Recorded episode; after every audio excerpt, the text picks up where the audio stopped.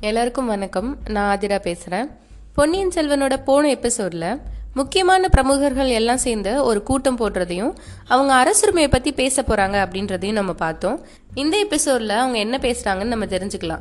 அத்தியாயம் ஏழு சிரிப்பும் கொதிப்பும். அரசுரிமையை பற்றி பழுவேட்டையாரோட வார்த்தைகளை கேட்டதும் வந்தியத்தேவன் உடனே ஒரு முடிவுக்கு வந்துடுறான்.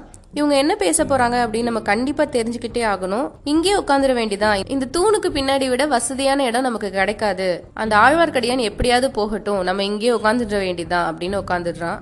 இன்னைக்கு ஏதோ மர்மமான நிகழ்ச்சி நடக்க போகுது அப்படின்ற எண்ணம் வந்தியத்தேவனுக்கு முன்னாடியே உண்டாகி இருந்துச்சு ஆழ்வார்க்கடியானோட வித்தியாசமான கோரிக்கைகள் அது மட்டும் இல்லாம வாசல் காவலர்களின் ரொம்ப துடுக்கான பேச்சு சம்புவரையரின் அரைமனதான வரவேற்பு அது மட்டும் இல்லாம வெறியாட்டம் போட்டவனோட ஆவேச மொழிகள். இது எல்லாம் அவனுக்கு ஏதேதோ சந்தேகத்தெல்லாம் உண்டு பண்ணியிருந்துச்சு. அந்த சந்தேகத்தை எல்லாம் தீர்த்துக்கிறதுக்கும் உண்மை என்னன்னு தெரிஞ்சுக்கிறதுக்கும் கடவுளா பார்த்து கொடுத்த சந்தர்ப்பம் தான் இதுன்னு அவன் அவன் நினைச்சான் இப்படி வந்தியத்தேவன் யோசிச்சுட்டு இருக்கும்போதே கீழே பழுவேட்டையார் அவரோட பேச்சு தொடங்கிட்டாரு. உங்களுக்கெல்லாம் ஒரு முக்கியமான செய்தி சொல்றதுக்கு தான் நான் இங்க வந்திருக்கேன். அதுக்காக தான் இந்த கூட்டத்தையே சம்புவரையர் கூட்டியிருக்காரு சுந்தர சோழ மகாராஜாவோட உடல்நிலை ரொம்ப கவலைக்கிடமா இருக்கு. அரண்மனை வைத்தியர்கள் கேட்டு பார்த்தேன். அவங்க இதுக்கு மேல நம்பிக்கைக்கு இடம் இல்ல. அதிக காலம் உயிரோட இருக்க மாட்டாருன்னு சொல்லிட்டாரு. அதனால இனிமேல் நடக்க வேண்டிய காரியங்களை பத்தி நம்ம இப்ப யோசிச்சே ஆகணும் அப்படின்னு பழுவேட்டையார் சொன்னாரு. ஜோசியக்காரவங்க என்ன சொல்றாங்க அப்படின்னு கூட்டத்துல ஒருத்தர் கேக்குறாரு. ஜோசியர்களை போய் கேக்குறதுக்கு என்ன இருக்கு? சில நாளாவதான் பின்மாலை பொழுதுல வானத்துல வால் நட்சத்திரம் ஒண்ணு வருதே. அது போதாதா அப்படின்னு இன்னொருத்தர் சொல்றாரு. அதுக்கப்புறம் பழுவேட்டையார் சொல்றாரு. ஜோசியர்களையும் நான் கேட்டுட்டேன். அவங்க இன்னும் கொஞ்ச காலம் தள்ளி போடுறாங்க. அவ்வளவுதான். எப்படி இருந்தாலும் அடுத்த மாதிரி பட்டத்துக்கு உரியவர் யார் அப்படின்னு நம்ம யோசிச்சே ஆகணும். அதை பத்தி யோசிக்கிறதுக்கு இனி என்ன இருக்கு? ஆதித்த கரிகாலனுக்கு தான் ரெண்டு வருஷத்துக்கு முன்னாடியே இளவரசு பட்டம் கட்டியாச்சே அப்படின்னு ஒரு கம்மலான குரல் கூட்டத்தில இருந்து கேக்குது. உண்மைதான். ஆனா அப்படி இளவரசு பட்டம் கட்டுறதுக்கு முன்னாடி நம்மள்ட்ட யார்ட்டையாவது யோசனை கேட்கப்பட்டதா அப்படின்னு நான் தெரிஞ்சுக்க விரும்புறேன். இங்க கூடியிருக்க எல்லாருமே ஒவ்வொருத்தரும் நூறு ஆண்டுகளுக்கு மேலாக நாலு தலைமுறையாக சோழர் சாம்ராஜ்யத்தோட மேன்மைக்காக பாடுபட்டு இருக்க பழங்குடியை சேர்ந்தவர்கள் தான் நம் முன்னோர்கள் நிறைய பேர் சோழ சாம்ராஜ்யத்தை காப்பாத்துறதுக்காக உயிரையே கொடுத்திருக்காங்க. அது மட்டும் இல்லாம இப்ப கூட நம்ம குடும்பத்துல இருக்க இளம் பிள்ளைகள் எல்லாம் யுத்த காலத்துல ஈழ நாட்டுல இருக்காங்க. அடுத்தபடியா பட்டத்துக்கு வர வேண்டியது யாரு அப்படின்றத பத்தி நம்ம கிட்ட எந்த முடிவும் கேட்கப்படவே இல்ல. தசரதர் கூட ராமனுக்கு பட்டம் கட்டுறதுக்கு முன்னாடி மந்திர ஆலோசனை கூட்டம் கூட்டி தான் செஞ்சாரு. மந்திரிகள் சேனை தலைவர்கள் சிற்றரசர்கள் எல்லாத்திலையும் ஆலோசனை கேட்டுட்டு தான் செஞ்சாரு. ஆனா சுந்தர சோழ மகாராஜாவோ நம்ம யாரோட யோசனையும் கேட்கவே இல்ல அப்படின்னு பழுவேட்டையார் சொல்றாரு. நம்ம யோசனையை கேட்கலங்கிறது உண்மைதான் ஆனா யாரோட யோசனையும் கேட்கல அப்படின்னு பழுவேட்டையார் சொல்றது தவறு. பெரிய பிராட்டியான செம்பியன் மகாதேவியிடமும் சின்ன பிராட்டியான குந்தவை தேவியிடமும் கண்டிப்பா யோசனை கேட்கப்பட்டது. இல்லைன்னு பழுவேட்டையார் கூற முடியுமா அப்படின்னு கேலியான குரல்ல ஒருத்தர் சொல்லவும் கூட்டத்துல நிறைய பேர் சிரிக்கிறாங்க. ஆஹா நீங்க சிரிக்கிறீங்களா? எப்படிதான் அவங்களுக்கு சிரிப்பு வருதோ எனக்கு தெரியல. நினைக்க நினைக்க என் வயிறு பத்தி எரியுது. ரத்தம் கொதிக்குது. எதுக்காக இந்த உலகத்துல இன்னும் வெக்கங்கட்டு வாழ்ந்துட்டு இருக்கோம் அப்படின்னு எனக்கு தோணுது. ஆயிரம் வருஷத்து பரம்பரை ராஜவம்சத்துல நரபலி வேணும்னு அந்த தேவராளன் சொன்னானே என்ன பலி கொடுத்துருங்க? என்னோட குலம் ஆயிரம் ஆண்டுகளுக்கு மேல தொன்மையானதுதான். நீங்க ஒவ்வொருவரும் உங்க கத்தினால என் கழுத்துல ஒரு போடு போட்டு என்ன பலி கொடுத்துருங்க. அன்னை துர்க்கையும் திருப்தி அடைவா என் ஆத்மாவும் சாந்தி அடையும். அப்படின்னு அந்த வெறியாட்டம் ஆடிய சன்னதக்காரனை விட வேகமான குரல்ல பழுவேட்டையார் சொல்றாரு. கொஞ்ச நேரம் அங்கே மௌனம் மட்டுமே குடியிருந்துச்சு. யாருமே பேசவே இல்லை. காத்தோட சத்தமும் மரங்கள் ஆடுற சத்தமும் மட்டும்தான் கேட்டுட்டு இருந்துச்சு. அப்போ சம்புவரையர் சொல்றாரு ஏதோ தெரியாதனமா பேசிட்ட பரிகாச பேச்சையும் அதனால விளைஞ்ச சிரிப்பையும் பழுவூர் மன்னர் பொறுத்துக்கணும். நீங்க இட்ட கட்டிலேயே நிறைவேற்ற இங்க இருக்க எல்லாருமே சித்தமா இருக்கும். நீங்க எங்களோட இணை இல்லாத தலைவர். நீங்க காட்டுற வழியிலேயே நாங்க நடப்போம். தயவு செஞ்சு எங்களை மன்னிச்சுக்கோங்க. அப்படின்னு சம்புவரையர் உணர்ச்சி பூர்வமா சொல்றாரு. அதை கேட்ட பழுவேட்டையர் நானும் கொஞ்சம் பொறுமை இழந்துட்டேன். அதுக்காக நீங்க எல்லாரும் என்ன மன்னிச்சிடுங்க. ஒரு விஷயத்த நினைச்சு பாருங்க. சரியாக இன்னையிலிருந்து நூறு ஆண்டுகளுக்கு முன்னாடி விஜயாலய சோழர் தஞ்சாவூரை கைப்பற்றினாரு. அதுக்கப்புறம் சோழ சாம்ராஜ்யம் நாளுக்கு நாள் பெருகிட்டே தான் வந்துட்டு இருக்கு இன்னைக்கு தெற்கு பக்கம் குமரி முனையிலிருந்து வடக்கு பக்கம் துங்கபத்திரை கிருஷ்ணா நதி வரையில சோழ சாம்ராஜ்யம் விரிந்து பறந்து இருக்கு. பாண்டிய நாடு நாஞ்சில் நாடு யாருக்குமே இதுவரைக்கும் வணங்காத சேர நாடு தொண்டை மண்டலம் பாகி நாடு சுங்கப்பாடி நாடு நுளம்பாடி வைத்தும்பர் நாடு சீட்புலிக்காடு பெரும்பானைப்பாடி பொன்னி உற்பத்தியாகும் குடகு நாடு. இப்படி எல்லா நாடுகளும் சோழ சாம்ராஜ்யத்துக்கு அடங்கி கப்பம் செலுத்திட்டு இருக்காங்க இவ்வளவு நாட்டிலையும் நம்ம சோழ நாட்டு புலிக்கொடி தான் பறக்குது. தெற்கு பக்கம் ஈழமும் வடக்கு பக்கம் இரட்டை மண்டலமும் வேங்கையும் கூட இப்போதைக்கு நம்ம பணிஞ்சிருக்கணும். ஆனா அது ரெண்டும் பணியாததுக்கு காரணங்கள் என்னன்னு நான் சொல்ல தேவையில்ல. இங்க இருக்க எல்லாருக்குமே தெரியும். அப்படின்னு அப்படின்னு பழுவேட்டையார் நிறுத்துறாரு. ஆமா எங்க எல்லாருக்கும் அந்த காரணம் தெரியும். ஈழமும் இரட்டைப்பாடியும் வேங்கையும் கலிங்கமும் பணியாததுக்கு ரெண்டு காரணங்கள் இருக்கு. ஒரு காரணம் வடதிசை மாதண்ட நாயகரான இளவரசர் ஆதித்த கரிகாலர். இன்னொரு காரணம் அவருடைய தம்பி அருள்மொழிவர்மர் அப்படின்னு மழவரையர் சொல்றாரு. மழவரையர் சொல்றத நான் ஒத்துக்கிறேன். போன ஒரு நூற்றாண்டு காலமாகவே சோழ நாட்டில் சேனாதிபதி நியமிக்கிற மரபு வேற மாதிரி இருந்தது. பல யுத்தங்களில் ஈடுபட்டு அனுபவம் பெற்ற வீராதி வீரர்களை தான் படைத்தலைவர்களாகவும் மாதண்ட நாயகர்களாகவும் நியமிப்பாங்க. ஆனால் இப்போ என்ன நடந்திருக்கு? மூத்த இளவரசர் வடதிசை சேனையோட சேனாதிபதி. அவர் என்ன செஞ்சுட்டு இருக்காரு இரட்டை மண்டலத்தின் மீதும் வேங்கி நாடு மீதும் படையெடுத்து போகல. அதுக்கு பதிலா காஞ்சிபுரத்துல உட்காந்துட்டு பொன் மாளிகை கட்டிட்டு இருக்காரு எந்த மன்னராவது அவர் வசிக்கிறதுக்கு இது வரைக்கும் பொன்னால மாளிகை கட்டியிருக்காங்களா? உலகம் எல்லாம் புகழ்பெற்ற பராந்தக சக்கரவர்த்தி கூட அவருக்கு பொன்னால மாளிகை கட்டிக்கவே இல்லை. தில்லை சிற்றம்பலத்துக்காக தான் பொன் குறை வேய்ந்து கொடுத்தாரு. ஆனா இந்த ஆதித்த கரிகாலரோ பொன் மாளிகை கட்டுறது மட்டும் இல்லாம அந்த அரண்மனை சுவர்கள்ல ரத்தினங்களையும் வைடூரியங்களையும் பதிக்கிறாரு. கங்கப்பாடி நுளம்பாடி குடகு முதலிய நாடுகள்ல வெற்றி அடைஞ்சு கைப்பற்றின பொருள்ல ஒண்ணு கூட தலைநகர்ல இருக்க பொக்கிச சாலைக்கு இது வரைக்கும் அவர் அனுப்பவே இல்லை அப்படின்னு பழுவேட்டையார் சொல்றாரு. பொன் மாளிகை கட்டி முடிச்சாச்சா? அப்படின்னு ஒருத்தர் கேக்குறாரு. ஆமா முடிஞ்சிருச்சு அப்படின்னு என்னோட அந்தரங்க ஒற்றர்கள் மூலமா நான் தெரிஞ்சுக்கிட்டேன். அது மட்டும் இல்ல மகாராஜா கொஞ்ச நாள் வந்து அந்த பொன் மாளிகையில தங்கணும்னு அவரோட அருமை மூத்த புதல்வர்லேருந்து கடிதங்களும் வந்துட்டு இருக்கு அப்படின்னு சொல்றாரு பழுவேட்டையார். மகாராஜா காஞ்சிக்கு போக போறாரா? அப்படின்னு கவலையான குரல்ல ஒருத்தர் கேக்குறாரு. அந்த கவலை உங்களுக்கு வேணாம். அப்படி ஒன்னு எப்பவும் நடக்காம நானே பாத்துக்குவேன். நான் மட்டும் இல்ல தஞ்சை கோட்டை காவலன் என்னோட சகோதரன் சின்ன பழுவேட்டையாரோட அனுமதி இல்லாம யாரும் தஞ்சை கோட்டைக்குள்ள புகவே முடியாது. அதே மாதிரி எனக்கு தெரியாம மகாராஜா கிட்ட யாரும் பேசவும் முடியாது. இதுவரை ரெண்டு மூணு தடவை ஓலைகளை நானே தடுத்து நிறுத்திட்டேன். அப்படின்னு பழுவேட்டையார் பெருமையா சொல்றாரு. வாழ்க பழுவேட்டையார் வாழ்க பழுவூர் மன்னரின் சாணக்கிய தந்திரம் வாழ்க அவர் வீரம் அப்படின்னு நிறைய கோஷங்கள் கேக்குது. இன்னும் கேளுங்க நம்ம பட்டத்து இளவரசர் பண்ற காரியங்கள் தான் இப்படி இருக்குன்னா ஈழ நாட்டுல போர் செஞ்சுட்டு இருக்க அவரோட தம்பி இளவரசர் அருள்மொழிவர்மரோட காரியங்கள் இன்னும் விசித்திரமாவே இருக்கு. பரம்பரை பரம்பரையா பல நூறு ஆண்டுகளா யுத்த தர்மத்தை பத்தி நம்ம என்ன தெரிஞ்சிட்டு இருக்கோம் நம் முன்னோர்கள் என்ன கடைபிடிச்சிட்டு இருக்காங்க நம் படைகளுக்கு வேண்டிய உணவுகள்ல வேற்று நாடுகள்ல தான் சம்பாரிச்சுக்கணும். அது மட்டும் இல்லாம அந்த நாடுகள்ல கைப்பற்றும் பொருட்களை வச்சுதான் வீரர்களுக்கு ஊதியமும் கொடுக்கணும். மிகுந்த பொருள்களை தலைநகரத்தில் இருக்க அரசாங்க பொக்கிஷத்துக்கு அனுப்பி வைக்கணும். ஆனா இளவரசர் அருள்மொழிவர்வர் என்ன செய்யறாரு தெரியுமா? ஈழ நாட்டுல நம்ம போர் வீரர்களுக்கு எல்லாம் இங்கிருந்து உணவு அனுப்பி வைக்கணும் அப்படின்னு சொல்லிட்டு இருக்காரு. ஒரு வருஷமா நானும் பத்து தடவைக்கு மேல கப்பல்ல உணவை ஏத்தி அனுப்பிட்டு இருக்கேன் அப்படின்னு பழுவேட்டையார் சொல்றாரு. விந்தை விந்தை இந்த அநியாயத்தை பொறுத்துக்கவே முடியாது. இப்படி கேட்டதே இல்ல அப்படின்னு பல குரல்கள் கேக்குது. அந்த அதிசயமான காரியத்துக்கு இளவரசர் சொல்ற காரணத்தையும் நான் சொல்லிடுறேன் கேட்டுக்கோங்க. படையெடுத்து போன நாட்டுல நம்ம வீரர்களுக்கு உணவுப் பொருட்களை சம்பாதிச்சா அங்க இருக்க குடிமக்களோட அதிருப்திக்கு உள்ளாக நேரிடுமா? ஈழத்து அரசு குலத்தோட தான் நமக்கு சண்டை. ஆனா அந்த மக்களோட நமக்கு எந்த சண்டையும் கிடையாது. அவங்கள எந்த விதத்திலையும் கஷ்டப்படுத்த கூடாது. அரசு குலத்தோரோட போராடி வென்ற பிறகு மக்களோட மனமார்ந்த விருப்பத்தோட ஆட்சி நடத்தணுமா? அதனால பணமும் உணவும் இங்கிருந்து தான் அனுப்பணுமா? அப்படின்னு பழுவேட்டையார் சொல்றாரு. அதே சமயம் கூட்டத்துல இருந்து ஒருத்தர் ஆவேசமா சொல்றாரு படையெடுத்து போன நாட்டுல ஜனங்கள் காலையா விழணும்னு சொல்றாரு. இந்த மாதிரி யுத்த தர்மத்தை நான் எங்கேயும் கேள்விப்பட்டதே கிடையாது அப்படின்னு. உடனே பழுவேட்டையார் சொல்றாரு இதனால விளையிற விபரீதத்தையும் நீங்க கேட்டுக்கோங்க. ரெண்டு இளவரசர்களும் சேர்ந்து செய்யற காரியத்தினால தஞ்சை அரண்மனையோட பொக்கிஷமும் தானிய பண்டாரமும் அடிக்கடி குறைஞ்சிட்டே போகுது. உங்களுக்கு எல்லாருக்கும் அதிக வரி போட்டு வசூலிக்கிற நிர்பந்தத்துக்கு நான் ஆளாகிடுறேன். இதுக்காக தான் என்ன வரி அதிகாரியா நியமிச்சிருக்காங்களோ என்னவோ. சோழ நாட்டோட மேன்மை தான் முக்கியம் அப்படின்னு நினைக்காது இருந்தா எப்போதும் இந்த பதவி விட்டு தொலைச்சிருப்பேன் அப்படின்னு சொல்றாரு. ஆ கூடவே கூடாது. நீங்க தான் இந்த பதவியில இருக்கணும். அதுதான் எங்களுக்கு பாதுகாப்பு. இந்த முறைகேடான காரியங்களை பத்திலாம் நீங்க மகாராஜா கிட்ட சொல்லி பாத்தீங்களா இல்லையா அப்படின்னு ஒருத்தர் கேக்குறாரு. பல தடவை சொல்லியாச்சு. ஒவ்வொரு தடவையும் பெரிய பிராட்டிகிட்ட கேளுங்க இளைய பிராட்டிகிட்ட கேளுங்க அப்படின்ற மறுமொழிகள் தான் வந்துட்டே இருக்கு. முன்னமே தான் சொன்னனே மகாராஜாவுக்கு சுயமா சிந்தனை செய்யும் சக்தியே இப்ப குறைஞ்சிருச்சு. முக்கியமான காரியங்கள் எதுலயும் நம்மளோட யோசனையும் கேட்கறது இல்ல அவரோட பெரிய அன்னை செம்பியன் மாதேவியோட வாக்கு தான் அவருக்கு பெரிய தேவ வாக்கா இருக்கு. அதுக்கு அடுத்தபடியா அவருடைய செல்லகுமாரி குந்தவி பிராட்டிகிட்ட யோசனை கேட்க சொல்றாரு. ராஜ்ய சேவையில தலை நரைச்சு போன நானும் மத்த அமைச்சர்களும் போய் அந்த சின்ன பொண்ணு கிட்ட யோசனை கேட்கணுமா? எப்படி இருக்கு கதை? சோழ சாம்ராஜ்யம் ஆரம்பமான காலத்துல இருந்தே பெண்கள் தலையிட்டதை நான் கேள்விப்பட்டதே இல்ல. இந்த அவமானத்தை நான் எத்தனை நாள் பொறுத்துக்க முடியும்? இல்லைன்னா நீங்க எல்லாரும் ஒருமுகமா சொன்னீங்கன்னா இந்த ராஜாங்க பொறுப்பையும் வரி விதிச்சு பொக்கிஷத்தை நிரப்புற தொல்லையும் நான் விட்டுட்டு என் சொந்த ஊரோட போய் இருந்துருவேன் அப்படின்னு பழுவேட்டையார் சொல்றாரு. கூடாது கூடாது. பழுவூர் தேவர் எங்களை இப்படி கைவிற்ற கூடாது அரும்பாடுபட்டு ஆயிரம் ஆயிரம் வீரர்கள் நாலு தலைமுறைகளா அவங்க ரத்தத்தை சிந்தி ஸ்தாபித்த சோழ சாம்ராஜ்யம் ஒரே நொடியில சின்ன பின்னமா போயிடும் அப்படின்னு சம்புவரையர் சொல்றாரு. அப்படின்னா இந்த நிலைமையில என்ன செய்யறது? இதை நீங்க தான் சொல்லணும். அள்ளி ராஜ்யத்தை விட கேவலமா போயிட்ட இந்த பெண் அரசுக்கு பரிகாரம் என்ன செய்யணும்னு நீங்க எல்லாரும் தான் எனக்கு சொல்லணும் அப்படின்னு பழுவேட்டையார் சொல்றாரு. அதோட இந்த அத்தியாயம் முடியுது. அடுத்த அத்தியாயம் அத்தியாயம் எட்டு பல்லக்கில் யார்? கொஞ்ச நேரம் அந்த கூட்டத்துல ஒருத்தருக்கு ஒருத்தர் ஏதோ பேசி விவாதம் பண்ணிட்டே இருக்காங்க. பல குரர்கள் ஒருங்கே இருந்தனால என்ன பேசிக்கிறாங்கன்னு வந்தியத்தேவன் காதுல எதுவுமே விழவே இல்லை.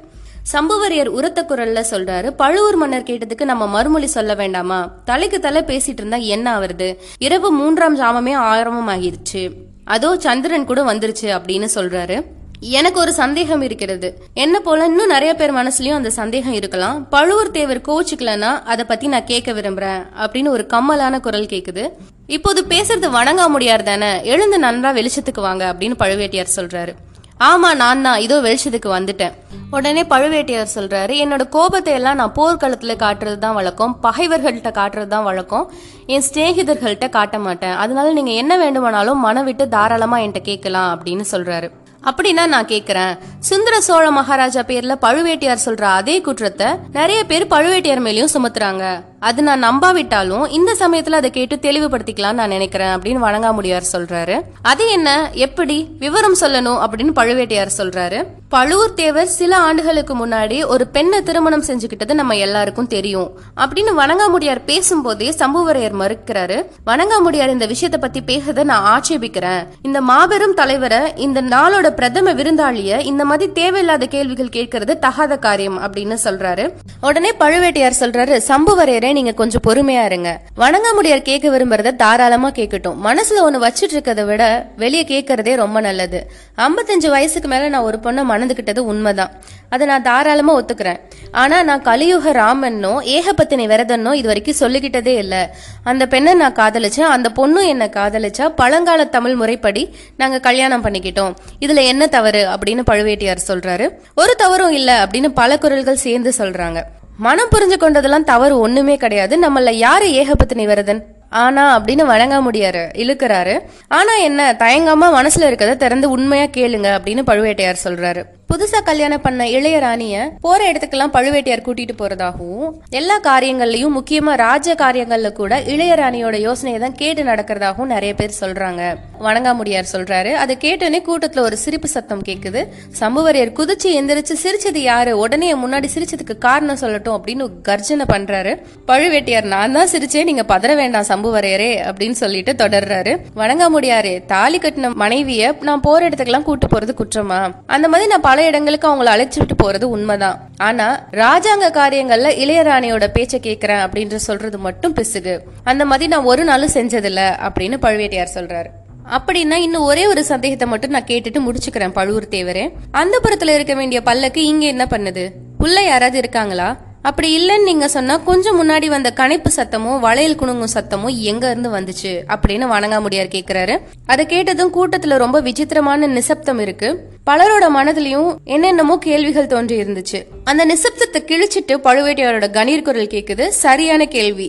மறுமொழி சொல்றதுக்கு நான் கடமைப்பட்டவன். ஆனா இந்த கூட்டம் கலையறதுக்கு முன்னாடி உங்க சந்தேகத்தை நான் தீர்த்து வைக்கிறேன். இன்னும் அரை நாளிகை பொறுத்துக்கலாமா? அவ்வளவு நம்பிக்கை என் மேல உங்களுக்கு இருக்கா? அப்படின்னு பழுவேட்டியார் கேக்குறாரு. இருக்கு இருக்கு. பழுவேட்டியார் மேல எங்களுக்கு பரிபூர்ண நம்பிக்கை இருக்கு அப்படின்னு பல குரல்கள் ஒரே மாதிரி சொல்லுது. மற்றவர்களை காட்டிலும் பழுவேட்டியார் மீது எனக்கு பக்தியும் மரியாதையும் குறைவுன்னு தயவு செஞ்சு யாரும் நினைக்க வேண்டாம். அவர் மனது சிறந்து கேட்க சொன்னனால நான் இப்படி கேட்டேன். அவர் இட்ட கட்டளையை நிறைவேற்றுறதுக்கு நான் சித்தமா இருக்கேன் அப்படின்னு சொல்லிட்டு வணங்காமுடியார் உட்கார்றாரு. நீங்க எல்லாரும் என் மேல வச்சிருக்க நம்பிக்கையும் எனக்கு தெரியும். அதனால இங்க எதற்கு கூடணுமோ அந்த வேலையை முதல் பார்ப்போம். சுந்தர சோழ மகாராஜா நீடூழி வாழட்டும். ஆனா அவருக்கு ஒரு வேலை ஏதாவது ஆகிடுச்சுன்னா வைத்தியர்கள் சொன்னது பழிச்சிருச்சுன்னா சில நாளா வானத்துல வர்ற வால் நட்சத்திரம் கெட்டதை உண்டு பண்ணிருச்சுன்னா அடுத்தபடி சோழ சாம்ராஜ்யத்தோட பட்டத்துக்கு உரியவர் யாருன்னு நாம தான் தீர்மானிக்கணும் அப்படின்னு பழுவேட்டையார் சொல்றாரு.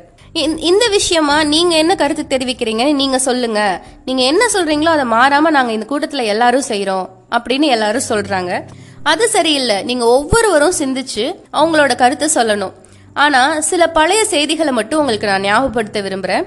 மகா வீரரும் மகா ஞானியுமான கண்டராதித்த தேவர் யாரும் எதிர்பாராத விதமா இருபத்தி நாலு ஆண்டுகளுக்கு முன்னாடி காலமானாரு. அந்த சமயம் அவரோட புதல்வர் மதுராந்தக தேவர் ஒரு வயது குழந்தை. அதனால அவருக்கு அப்புறமா அவரோட தம்பி அருஞ்சய தேவருக்கு தான் பட்டம் போகணும் அப்படின்னு சொல்லிட்டு அவர் இறந்து போயிட்டாரு. அதனாலேயே நம்ம அருஞ்சிய சோழருக்கு முடிசூட்டணும் ஆனா விதிவசமா அவர் ரொம்ப நாள் அந்த சிம்மாசனத்துல இல்ல. அருஞ்சிய சோழரோட மூத்த புதல்வர் பராந்தக சோழர் இருபது வயசு இளங்காலையா இருந்தாரு. அதனால ராஜ்யத்தோட நன்மையை முன்னிட்டும் மந்திரிகளும் குறுநில மன்னர்கள் எல்லாரும் சேர்ந்து சுந்தர சோழருக்கு நம்ம முடிசூட்டணும் அது குறிச்சு இப்ப எந்த வருத்தமும் இல்லை. ஏன்னா சுந்தர சோழ மகாராஜா ரெண்டு ஆண்டுகளுக்கு முன்னாடி வரைக்கும் நெறி தவறாம நாட்டை பார்த்துட்டு இருந்தாரு. நம்ம எல்லாத்தையும் நல்லா மதிச்சு யோசனை கேட்டு ராஜ்யபாரம் நடத்திட்டு இருந்தாரு. இதனால சோழ சாம்ராஜ்யம் ரொம்ப செழிச்சுதான் இருக்கு. இப்போ சுந்தர சோழ மகாராஜாவோட உடல்நிலை கவலைக்கிடமா இருக்கு. இந்த நிலைமையில அடுத்தபடி பட்டத்துக்கு உரியவர் யாரு? கண்டராதித்த தேவரோட திருக்குமரர் மதுராந்தகர் இப்போ பிராயம் வந்து ராஜ்ய பரிபாலனம் செய்யக்கூடியவரா இருக்காரு. அறிவினாலும் கல்வியினாலும் குணத்தினாலும் பக்தி சிரத்தினாலும் எல்லா விதத்திலும் பட்டத்துக்கு தகுதியானவர் அவரா இருக்காரு. ஆதித்த கரிகாலர் சுந்தர சோழரின் புதல்வர். காஞ்சியில வடதிசை பாடையின் சேனாதிபதியா இருக்கிறாரு. இந்த ரெண்டு பேர்ல யாரு பட்டத்துக்கு வர்றது நியாயம்? குலமுறை என்ன? மனு நீதி என்ன? தமிழகத்தோட பழமையான மரபு என்ன? மூத்தவரோட புதல்வர் மதுராந்தகர் பட்டத்துக்கு வர்றது நியாயமா? இல்ல இளையவரோட பேரர் பட்டத்துக்கு வர்றது நியாயமா? நீங்க ஒவ்வொருவரும் யோசிச்சு உங்க கருத்தை சொல்லணும்னு நான் நினைக்கிறேன் அப்படின்னு பழுவேட்டையார் சொல்றாரு. மூத்தவராகிய கண்டிராதித்த தேவரோட புதல்வர் மதுராந்தகர் தான் பட்டத்துக்கு உரியவர். அதுதான் நியாயம் தர்மம் முறைமை அப்படின்னு சம்புவரையர் சொல்றாரு. என்ன அபிப்பிராயமும் அதுதான். என் கருத்தும் அதுதான் அந்த கூட்டத்துல ஒவ்வொருவரும் சொல்லிட்டு வந்துட்டு இருக்காங்க. உங்க அபிப்பிராயம் தான் என்னோட அபிப்பிராயமும். மதுராந்தகரத்துக்கு தான் பட்டம் உரியது. ஆனா இந்த உரிமையை நிலைநாட்டுறதுக்கு நம்ம ஒவ்வொருவரும் பிரயத்தனம் செய்ய சித்தமா இருக்கோமா? உடல் பொருள் ஆவி எல்லாத்தையும் விட்டு போராட சித்தமா இருக்குமா? இந்த நிமிஷத்துல துர்காதேவியோட பாதத்துல ஆணையிட்டு அந்த மாதிரி சபதம் செய்வதற்கு இங்க எத்தனை பேர் சித்தமா இருக்கீங்க அப்படின்னு பழுவேட்டையார் ஆவேசமா கேக்குறாரு. கூட்டத்துல கொஞ்ச நேரம் எல்லாரும் அமைதியா இருக்காங்க. அப்ப சம்புவரையர் கேக்குறாரு. நீங்க சொல்ற மாதிரியே தெய்வ சாட்சியா சபதம் கூற நாங்க எல்லாம் சித்தமா இருக்கோம். ஆனா சபதம் சொல்றதுக்கு முன்னாடி ஒரு விஷயத்தை நாங்க தெளிவுபடுத்திக்க விரும்புறோம்.